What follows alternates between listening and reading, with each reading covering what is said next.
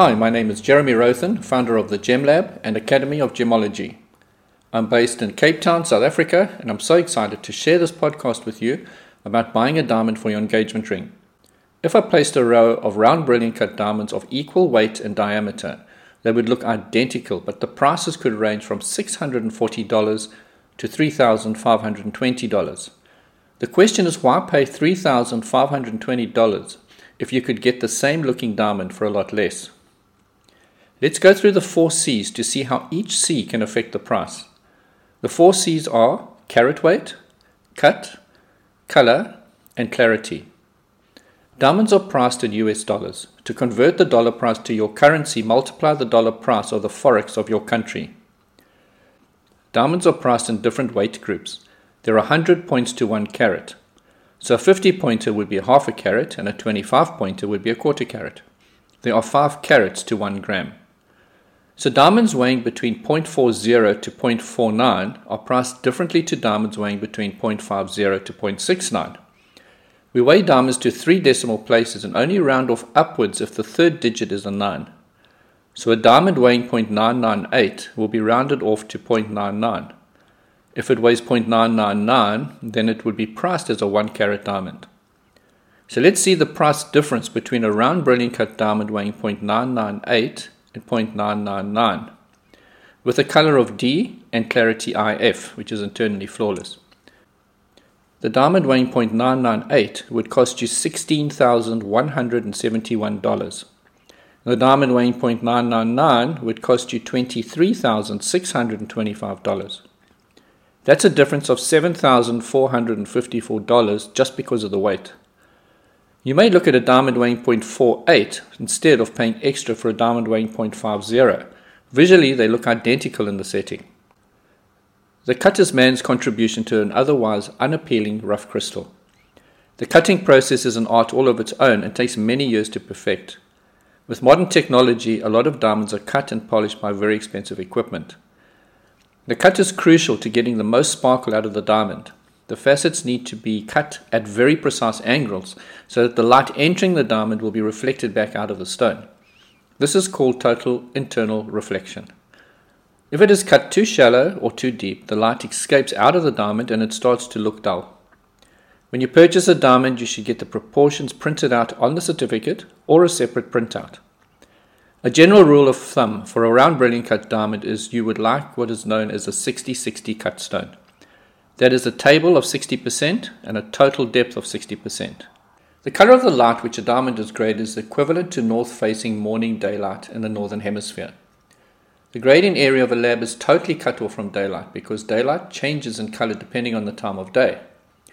The color of the light can be measured in degrees Kelvin. It is also called the color temperature. The color temperature of a diamond grading light should be around 6000 degrees Kelvin and not give off any UV rays. Midday sun is around 5600 degrees Kelvin. Master stones are used by trained grader, usually female, because females have a better perception of color than men. The master diamonds are a range of known color grade diamonds that the unknown diamond is compared to. Every single color grade affects the price. White diamonds, which range from D, are more expensive than the lower color grades. The price goes down with each color grade. Your whitest diamond D down to H can be very difficult to differentiate in a setting. I downwards becomes a little more obvious to see the slight yellow color. The other colors affecting the color is gray and brown, which are undesirable and usually sell for a little bit less. The grades go down to S, and after that they are called fancy colors. The price goes up with the fancy colors, with the rare colors being red, green, and blue. Every fancy colored diamond must be color authenticated by a reputable lab. So if you're wanting a nice white diamond, look at G to H. The price difference of a D and H color of a half a carat round brilliant cut diamond with a clarity VS2 is $1,190. That is a lot of money to pay for something that you can't see. The international standard for grading diamonds is 10 times magnification. That is using a jeweler's loupe, not a microscope. It starts with IF, which is internally flawless, then VVS1 and 2, VVS stands for very, very small inclusion. Then it goes to VS1 and 2, which stands for very small inclusions.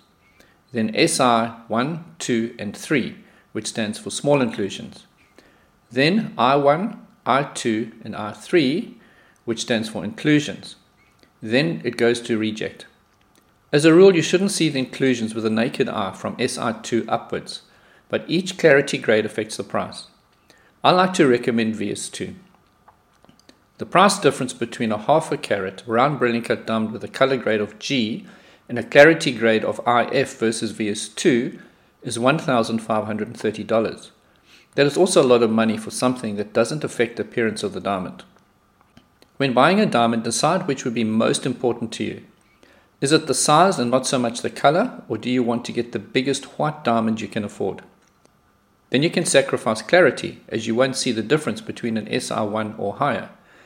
You may want size and would like a slightly tinted Yellowstone. Then you can go bigger because the lower color grades are cheaper. A general good grade I recommend is G to H color and VS to SI1 clarity grade. It is important that your diamond has been certified by a reputable lab. EGL South Africa is on a par with the consistency of GIA, that's the Gemological Institute of America. But for total peace of mind, have your diamond checked by the Gem Lab, no matter what lab has graded the diamond. I trust you have enjoyed this podcast, and if you have any further questions, please send me an email on jeremy at gemlab.co.za.